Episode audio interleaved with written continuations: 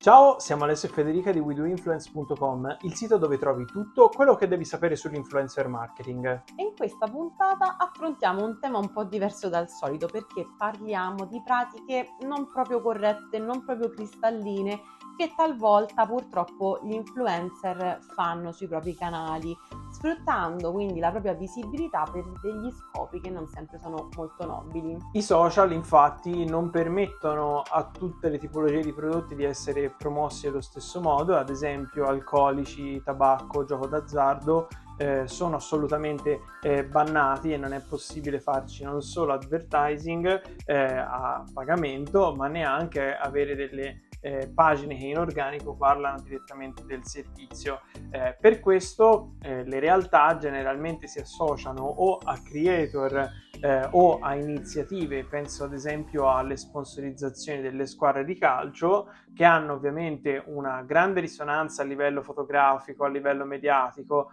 ma il logo compare e quindi comunque gira, la presenza è persistente e in questo modo si cerca anche di far girare questo tipo di, di marche in maniera legittima, però in questo caso eh, sui social.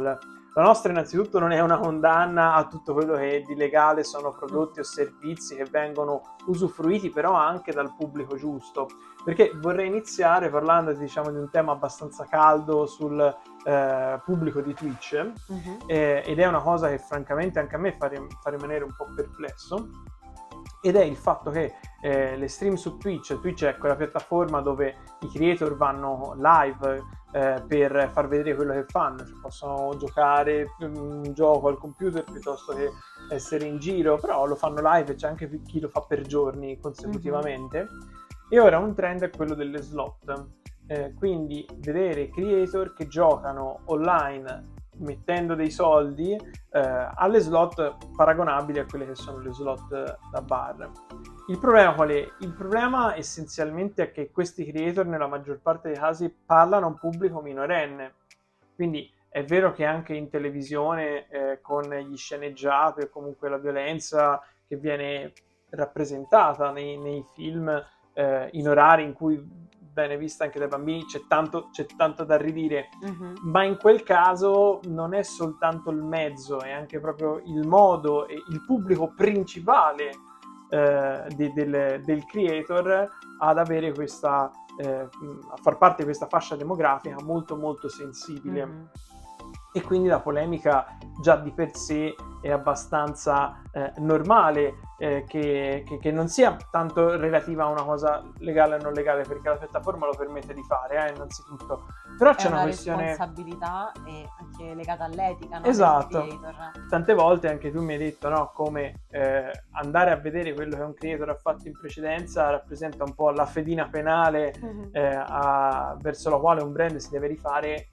per scegliere se parlare tramite quell'influencer o no. Quindi non so, io mh, mm, immagino però che anche fare una scelta di questo tipo eh, ti tagli eh, alcune possibilità lavorative successive, oltre al fatto che per me è impensabile che qualcuno non arrivi a uh, credere che comunque l'attività che fa di gambling possa andare veramente a inficiare, a mettere nei guai anche dei ragazzini che poi magari sono più bravi dei genitori a usare carte di credito, cose che e, e quindi il modo lo trovano. E l'ultima, non, non, per importanza, è anche il fatto che pochi, quasi nessuno, dichiarano che i soldi per giocare sulla piattaforma più eh, i soldi per il contenuto vengono dati stessi, dagli stessi siti.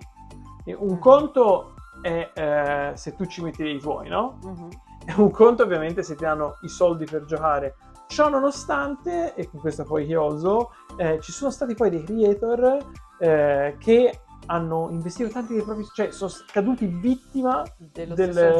Del, del, gambling, hanno investito decine di migliaia di euro dicendo di essere finiti quasi in bancarotta perché poi è veramente è riconosciuto al pari di una droga, no? Il, sì, è una patologia. Il, il, gioco, il gioco d'azzardo. Quindi la questo, ludopatia. La ludopatia eh, è qualcosa da stare alla larga e mi dispiace per quei creator che si fanno portatori di, di, questo tipo di messaggi. Sì, poi una cosa che tu dicevi e su cui magari possiamo fare un'ulteriore eh, diciamo specifica è che le collaborazioni vanno sempre dichiarate ma forse questo non sempre avviene e in questi casi meno che mai.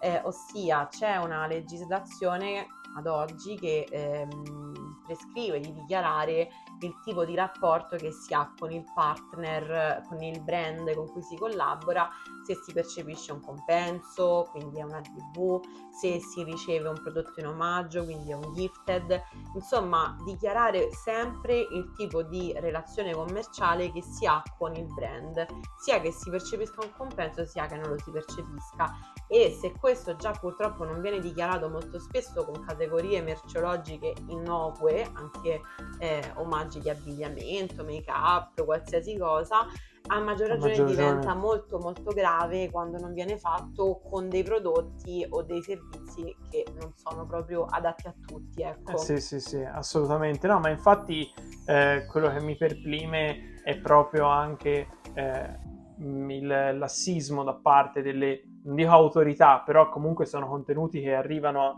a migliaia e migliaia di persone mm-hmm. e quindi magari un controllo più stretto potrebbe potrebbe far bene vista, vista, la tematica sensibile. Non ti nascondo che però proprio in virtù di queste legislazioni ci sono anche stati degli streamer che pur di portare avanti questo tipo di eh, contenuto si sono proprio fisicamente trasferiti all'estero, perché ovviamente poi tu sei responsabile delle leggi del paese certo, in certo, cui certo. fai però insomma non è, non è, un argomento facile da trattare, la trasparenza si spera però sia un messaggio che possiamo portare avanti anche con le nostre puntate, ci deve essere sia lato brand eh, sia lato, lato creator. Assolutamente, sì, c'è comunque sempre una responsabilità etica, questo è un discorso che abbiamo portato avanti anche ad esempio parlando del tema delle foto editate, no? Certo. Quindi eh, è inevitabile diciamo che il creator non abbia una responsabilità sulle scelte degli altri però inevitabilmente ha la capacità di influenzarli nel momento in cui diventa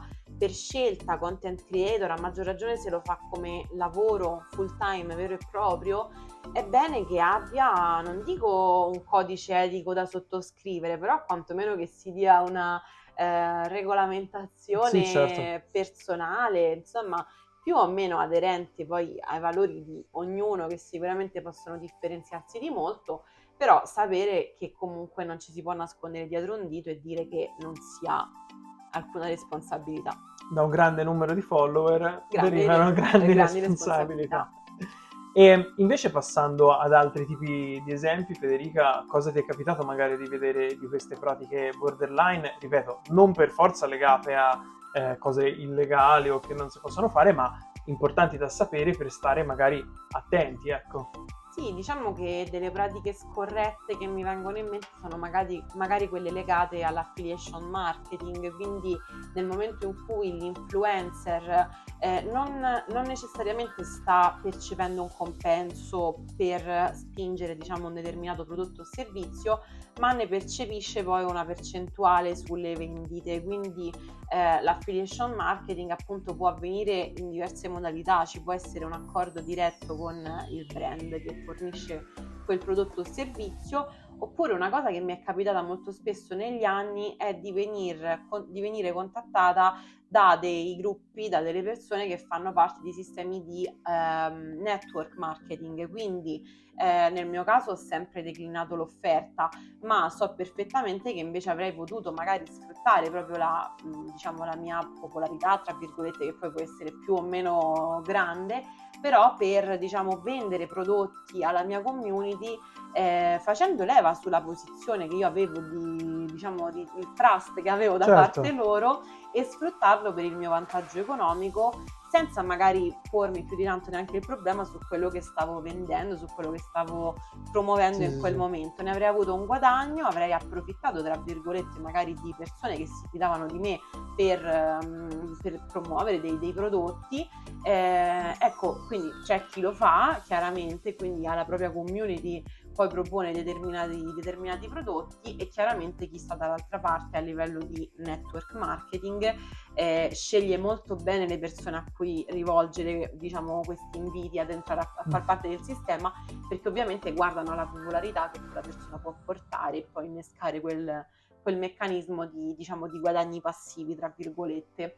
Quindi secondo me queste non sono situ- situazioni diciamo non legali assolutamente, però possono essere magari anche qui sul filo del rasoio tra quello che viene dichiarato e quello che non viene dichiarato. Fino ad arrivare mi viene a pensare anche a tutti quei veramente prodotti scam che eh, quindi le fregature eh, che vengono proposti talvolta da influencer che hanno un pubblico largamente despecializzato eh, anche che li segue magari prettamente per l'estetica o lo stile di vita. E mi è capitato in eh, personaggi che frequentano anche gli ambiti della televisione eccetera eh, di vedere la promozione molto molto spinta eh, di prodotti eh, finti quindi che emulano eh, prodotti, prodotti di, di, marca dicendo ma tanto sono veri uguali, uguali sì, sì e, ma la sostanza è se vi fate le foto per Instagram con questi, con questi oggetti nessuno noterà la differenza, quindi oltre a rimarcare eh, la, la, falsità del mondo social eh, da un certo punto di vista si fanno proprio promotori anche eh, talvolta di prodotti che chissà insomma sono veramente molto molto borderline per design, marchio, mm-hmm, eccetera. Speriamo quindi di avervi messo un po' sugli attenti o comunque creato a, nostro, a nostra volta awareness sullo stare attenti sui vari contenuti perché è molto importante non solo quando si parla di influencer marketing ma di comunicazione in generale, sia che il brand sia eh, volutamente trasparente, quindi mm-hmm. non ci vorrebbe questo filtro che stiamo cercando di dare a livello della comunicazione, però dall'altra parte essere consumatori eh, intelligenti vuol dire anche capire un po' di più lo strumento e sapere quando magari eh, siamo di fronte a un film e quando siamo di mm-hmm. fronte a una realtà, perché un film può essere tanto bello quanto la realtà, ma di certo io non mi immagino che poi scendo e prendo la mia 500 e faccio le curve come in Fast and Furious, ecco. Quindi siamo giunti al termine anche di questa nostra puntata. Per contattarci potete sempre scriverci, anche se ci volete eh, suggerire magari eh, il tema di una prossima puntata a widoinfluence.gmail.com e per il resto ci vediamo a una prossima puntata del nostro video podcast. Ciao. Ciao.